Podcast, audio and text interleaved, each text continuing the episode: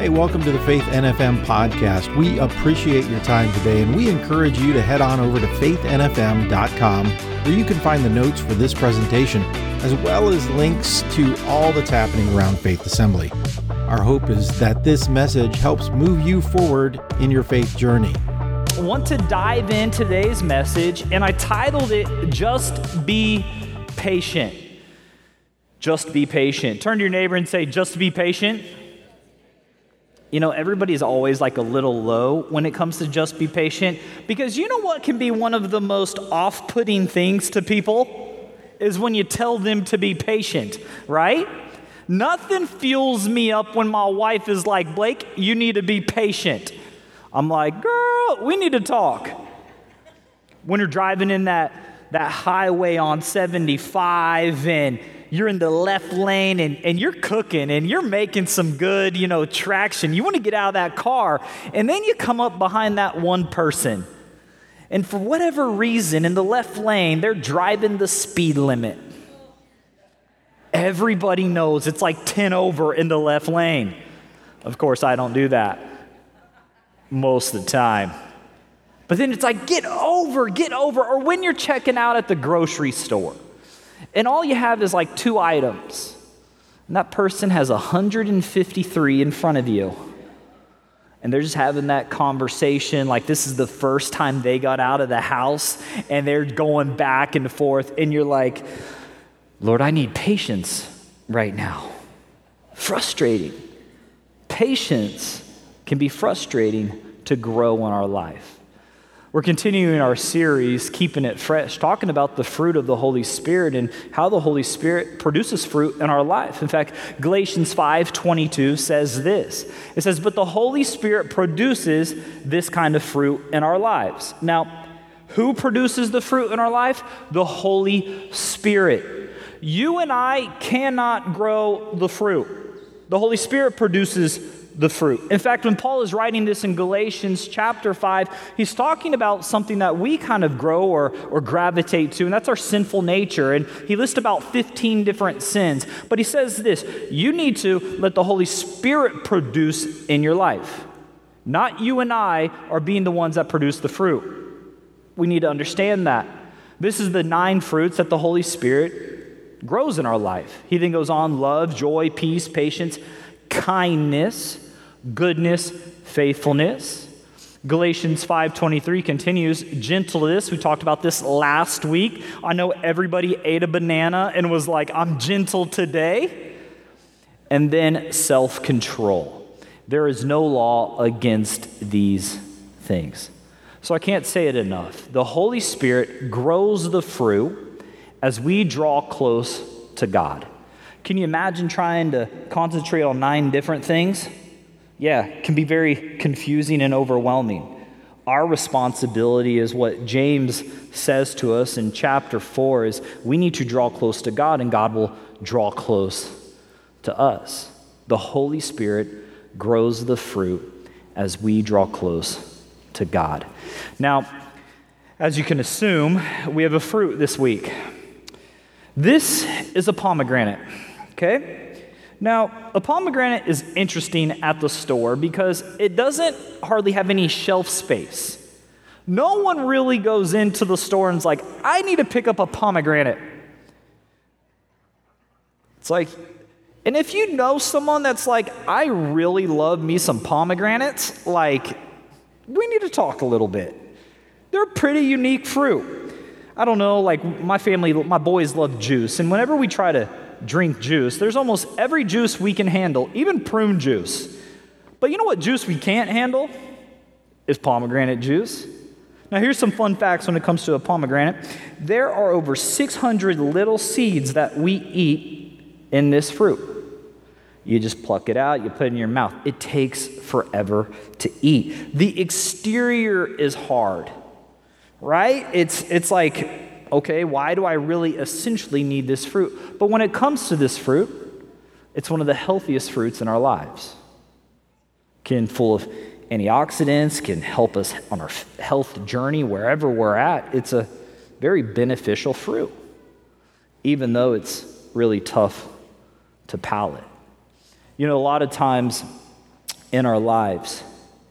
There's certain moments that God puts us through, or that we go through, or there's environments, there's soils, there's people, there's workplaces where God is growing the fruit in our life. Sometimes it can be really hard to be in those certain scenarios, but that's why our responsibility is to choose faithfulness, to concentrate on God, draw close to him, come close to God, and he will come close to us. So as we continue throughout our day and throughout this week, wherever you're at, when it comes to a pomegranate, maybe you're that person that buys one. I want you to think about patience, because it takes some patience to eat this fruit. And we're going to look at this man's story. His name is Abram at this moment in his life. And Abram is a fascinating individual who displays great patience in his life. Before we dive in, let's look at the uh, uh, definition of biblical patience. It means endurance. It means perseverance. It means the ability to wait without becoming angry, annoyed, or upset. So let's pause there. Patience isn't just waiting. Patience is doing it without becoming angry, right? Like, we have to understand that. It's without being annoyed. It's without being frustrated. Patience is waiting, but with a healthy mindset and a good attitude. It's the ability to tolerate being hurt or provoked without losing one's temper. We need some patience, right? Patience is maintaining hope and not giving in to despair.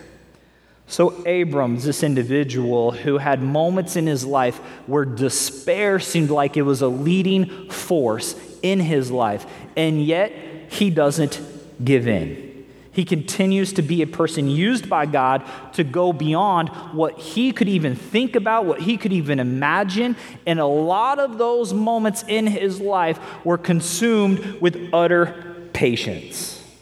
And this is what we can learn from him today. So Genesis chapter seventeen, verses one through eight. When Abram was ninety-nine years old, the Lord appeared to him and said, I am El Shaddai, God Almighty. Serve me faithfully and live a blameless life. Blameless life alongside God is what is being spoken. Verse two, I will make a covenant with you by which I will guarantee I will guarantee to give you countless descendants. At this, Abram fell face down on the ground. Then God said to him, and that sequence is important, we'll look at in a moment. This is my covenant with you. I will make you the father of a multitude of nations. What's more, I am changing your name. It will no longer be Abram. Instead, you'll be called Abraham. For you will be the father of many nations. I will make you extremely fruitful. So who's making Abraham fruitful? God. Your descendants will become many nations, and kings will be among them. I will confirm my covenant with you and your descendants after you, from generation to generation. This is the everlasting covenant. I will always be your God and the God of your descendants after you. Verse eight, and I will give the entire land of Canaan, where you are now, where you live now as a foreigner, to you and your descendants. It will be their possession forever, and I will be their God. So in Abraham's story, we see three essentials that stick out when it comes to understanding what patience is. The first one is this. Patience is allowing God to handle the timing. Patience is allowing God to handle the timing. Now, you might be new to uh, church, checking out faith, and maybe you have some questions on who's this man Abraham. Abraham is ninety-nine years old when he receives news that he's about to have a child, another child, by the name of Isaac. Can you imagine that timing? That's pretty alarming right there. If you're, you know, can you imagine being ninety-nine years old and saying, man, I'm going to have a child? Like, I can't wait. Like some of us, that thought right now, and you might be in your prime thinking of raising another child, might be completely alarming to you. The point is, is when Abraham comes to this moment in his life, he's understood part of the reason that God selected him, chose him, is because he was always willing to trust in the power of God. Genesis seventeen one says this, when Abraham was ninety-nine years old, the Lord appeared to him and said, I am El Shaddai, meaning God Almighty, God of Most High, God of everything, the great I am. We see it's the first time it's used right here in all of Scripture.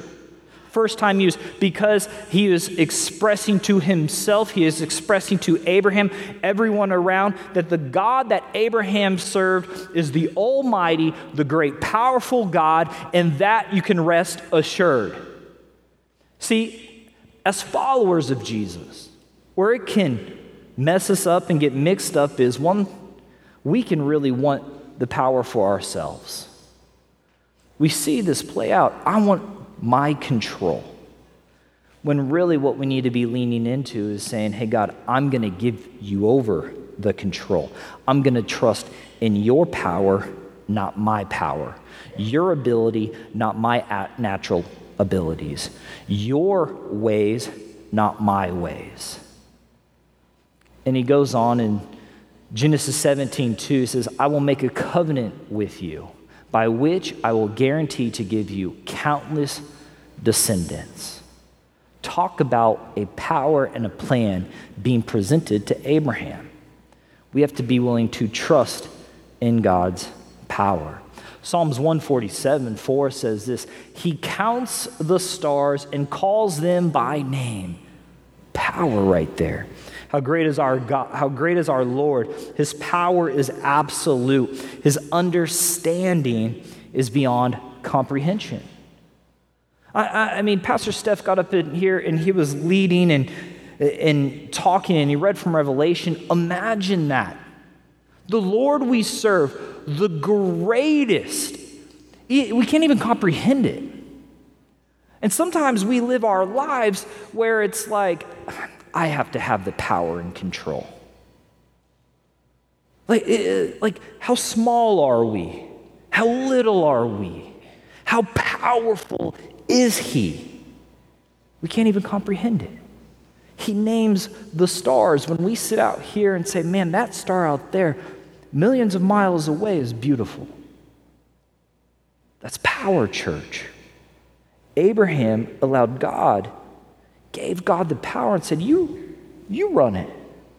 You do it. See, patience is saying, God, you're the powerful one. I'm along for the ride. But then Abraham, El Shaddai said, but then this is what Abraham is required to do, to simply serve faithfully. He serves faithfully.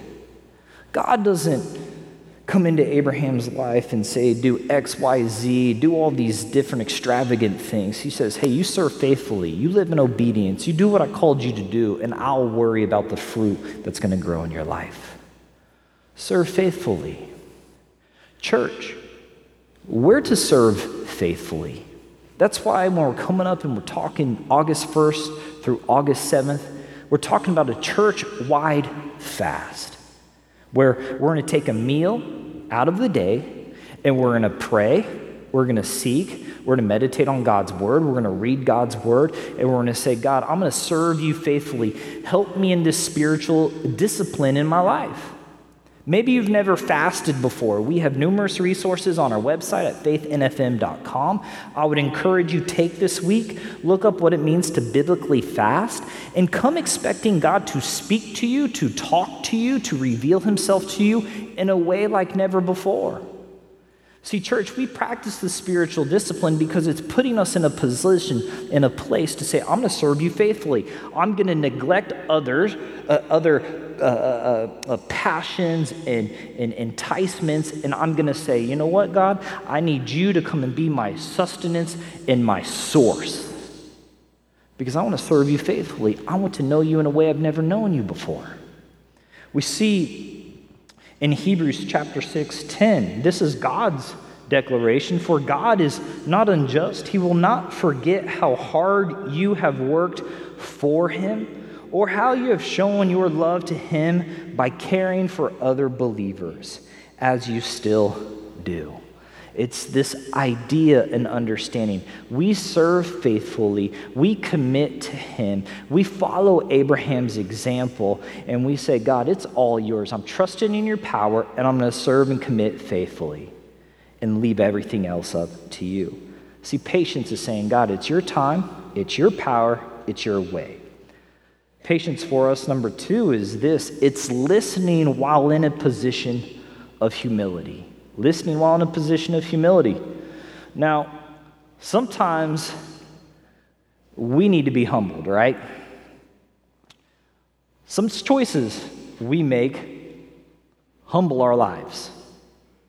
A lot of us need humility at certain times in our life, and And, and a lot of times what happens in Scripture is we come humble before the Lord. It's this fight against this pride, and it's saying, I'm going to humble myself before God.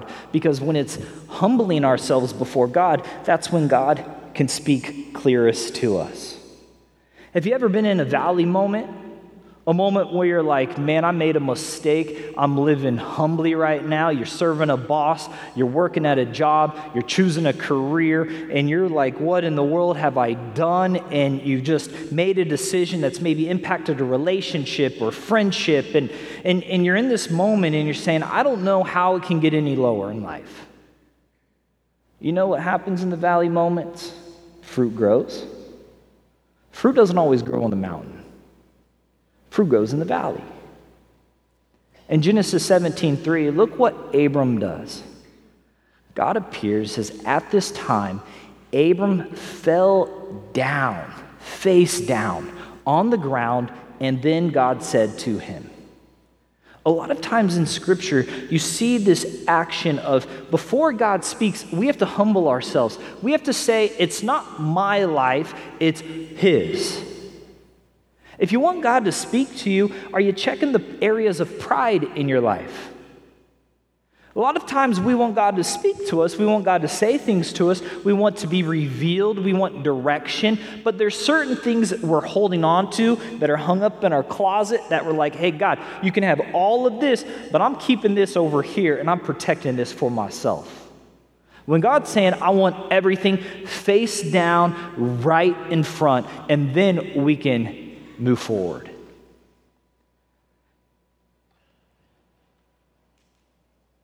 We have to be willing to humble ourselves. James four ten says this, humble yourselves before the Lord, and he will lift you up in honor. Humility is a starting point for us. Abram was humbled. He fell face down. He was born in nineteen eighteen, four days after the end of World War One, to a farming family. In nineteen twenty-nine, his family lost their entire savings of four thousand dollars. That's roughly equivalent to fifty-eight thousand dollars today, when the stock market crashed and the Great Depression followed. His family nearly lost the farm and all that they had.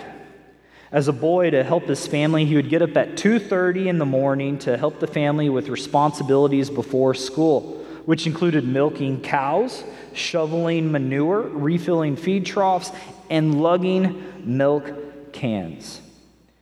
He was raised in a Christian home, but didn't really receive the Lord until one moment when he was in high school, and he heard this evangelist by the name of Mordecai Fowler Ham Junior He shows up at a tent meeting, and he didn't show up to receive what Mordecai had to teach, but he showed up because he heard there was going to be a demonstration of protest at this tent meeting because people didn't like what this evangelist was communicating and speaking. So he wanted to see what would happen.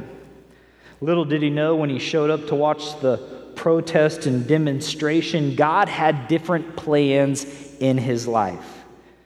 He recalls showing up to this tent meeting and being spellbound, ultimately giving his life to Jesus, attending every tent meeting after that. He'd later be known as America's pastor, the late Billy Graham. Under his ministry, millions, even today, people are touched because this individual from humble beginnings went from shoveling manure to being this man God's called him to be. When we get to this moment in our lives, when we're willing to lay everything in front, face down, God speaks. You're looking for direction. You're looking for clarity. You're looking for something because you're searching for answers. There's hurt. There's pain. I'm going to ask you this. Is everything laid down before God? Are you giving it all over to him? Are you saying, God, you do what only you can do? This is what happens when we look in Genesis seventeen, six, seventeen, verses four through six. God says this, I will make you the father, multitude of nations. I am changing your name. I will make you extremely fruitful. Who is the one responsible for the change, for being made new, for the fruit? It's God. See, our humility allows God to make, God to make things new. Our humility allows God to change things. Our humility allows God to produce the fruit. We see in Jesus, he's getting ready to go through one of the, the hardest times of persecution that anybody's ever experienced. One of the most radical moments in all of church history, the, the, the time of his persecution and crucifixion. This is what he goes, he, he goes to the Garden of Gethsemane and he's praying and, and he's praying and, and, I, and look at the posture of Jesus, Matthew twenty-six. Then he said to them, my soul is very sorrowful. Jesus is talking to disciples, even to death. He's so weighted. He's hurting. He's in pain because he knows what's coming. Remain here and watch with me, he tells his disciples. And going a little further, he fell on his face and he prayed. Jesus fell on his face, put himself in a position of humility, and he prayed. Are we willing to go to a position of humility to listen to God speak and God move in our life? Jesus says this, my Father, if it be possible, let this cup pass from me. Nevertheless, not as I will, but as you will. If we can learn that from Jesus, the position of humility that we have to enter into for God to move and work and do something that we can't do ourselves, that's when God can speak clearest to us. Number three for us this morning is this. When it comes to patience, patience is using our waiting time wisely. Don't waste the wait. Don't waste the wait. Are you waiting and getting better? A lot of times when it comes to this idea of waiting, we wait, and when God speaks or when that right opportunity comes, we'll just sit here and we kind of get slothful. We'll kind of just say, you know what, uh, I'm not really going to better myself. I'm not going to work as hard. I'm just going to wait because I need an answer over here. See, to us, waiting is wastely, but God is waiting. God is working through that wait. See, to God, waiting is working. You might be in a position right now where you're waiting, you're searching for an answer, you're coming into this prayer and fast season in this moment, and it can be a healthy thing for you because you're saying, hey, God, I'm right here, I'm waiting, and I'm saying, don't just wait. Don't say, hey, I'm skipping the meal from maybe lunch hour. You're not going to eat from nine a.m. to, to three p.m., and don't just say, oh, I'll just keep working through it. But go and take that time and position yourself in a posture of humility. Lay face down. Maybe go sit in your car and say, God, right now I need you to speak. I'm going to be present in this waiting season. I'm going to, I'm going to call on your name in this waiting season. I'm going to be faithful and diligent in this waiting season. Church, we have to say, hey, we're not just going to sit here and, and go through the motions, but we're going to say, hey, we're going to pray down heaven. We're going to call on God to do more than we can even think and imagine that he can do. We're not going to waste that wait. See, Genesis seventeen, seven through eight. I will confirm my covenant with you and your descendants after you, from generation to generation. This is the everlasting covenant. I will always be your God and the God of the descendants after you. And I will give you the entire land of Canaan, where you now live as a foreigner. To you and your descendants, it will be their possession forever, and I will be their God. Man, Abraham is receiving some of the coolest and the greatest and most exciting news he's ever received in his life. Man, he's fired up. I don't know about you, but if I received that kind of news, that God came and spoke in my life, I'd be like, let's throw a party tonight. Like, let's get this thing going. I'm going to be a ruler. There's going to be kings. I'm going to be walking with a little pep in my step. You know, I'm going to be, woo, boy, turn on the music. Like, let's go. And I love what Abraham does. This is his kind of partying. This is his kind of excitement.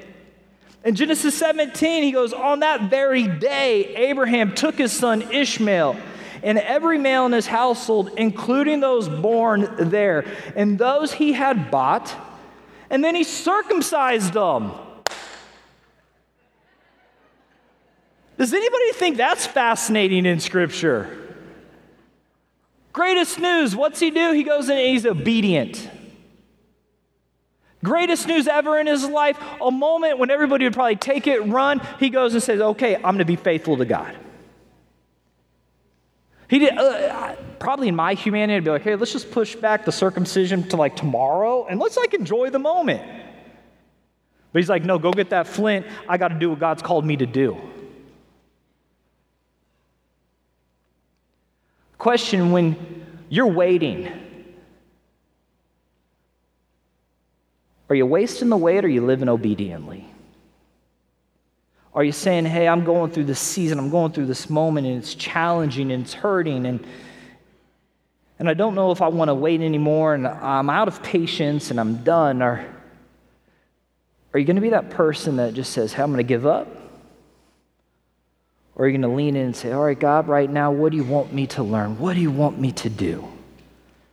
See, the disciples, they're given the greatest commission, the mission ever, and then they have to go and wait. We see this from the encounter of the Great Commission to the waiting upon the Lord for fifty days to the day of Pentecost. Peter, he had to wait for the outcome of his life. He denies Christ three times. Jesus is sitting in jail. He's out by a campfire. While he's out by a campfire, a little girl comes and tells him, and he's like, hey, weren't you with Jesus? And he denies. Can you imagine that redemption story? But he had to wait. Paul, one to three days. Waited three days after his conversion to see again. Rachel and Jacob. Jacob had to work for his love. The Israelites, they waited time and time again for God to show out in their life. Joseph, before he got bumped up to the head in Pharaoh's council and court, he had to wait in jail. See, patience is using our waiting time wisely, saying, I'm going to lean into who God is. I'm going to call on God. I'm going to pray in my seasons of doubt. I'm going to trust in His power. When I don't know the plan, when I don't see the plan, I'm going to continue to lean in to His plan. When you're in a waiting season, serve faithfully, live obediently. I'm inspired by this story. If you know me, I, I like history, and I like specific history when it comes to the Christian faith. I'm just inspired by these moments. A man by the name of William Carey, born in seventeen sixty-one in a rural village in England, would grow up to be a minister with a burning desire for overseas missions. You never wonder how a country, a place, a state ever learns about the gospel, has a church, because there's someone that pioneered that event, that moment. Fascinating. It takes a unique individual to do that. In seventeen ninety-two, he organized a missions society and headed to India with his family. He would soon find out that he underestimated the cost and which it caught, which it needed, which he needed to live and to minister. That made his family move around a lot and try to find home and shelter. He couldn't land employment, being a foreigner. His son Peter died. Carey contracted malaria. And all the stress drove his wife to a, a, a, a mental state where she had to be hospitalized and restrained. Illness racked his family, and loneliness and regret crept in. He even writes this, or wrote this, excuse me, says, "This indeed, the valley of the shadow of death to me." When I look at stories like this, I'm inspired. Valley of shadow of death to him. After having patience, enduring hardships, after seven years, he finally saw one convert. Carey would later go on to translate the Bible in different languages and receive seven hundred people converts is estimated. Can you imagine that? Seven years of waiting. Seven years of hardship. Seven years. Loneliness. Did I make the right decision? Was it worth it? He kept plotting. He kept going. He didn't leave. He didn't run. He did what God called him to do. Church, I'm reminded in Second Peter chapter three. It's not in your notes, but I want to read it to you this morning. It says this, "But you must not forget this one thing, dear friends. A day is like a thousand years to the Lord, and a thousand years is like a day." The Lord isn't really being slow about his promise, as some people think. No, he is being patient for your sake. He does not want anyone to be destroyed, but he wants everyone to repent. Church, we have the ability to be patient, to see that fruit grow in our life. Why? Because God is patient with us. Some of us might be in here right now, and you're thinking to yourself, I'm done waiting. I need to start a relationship with the Lord.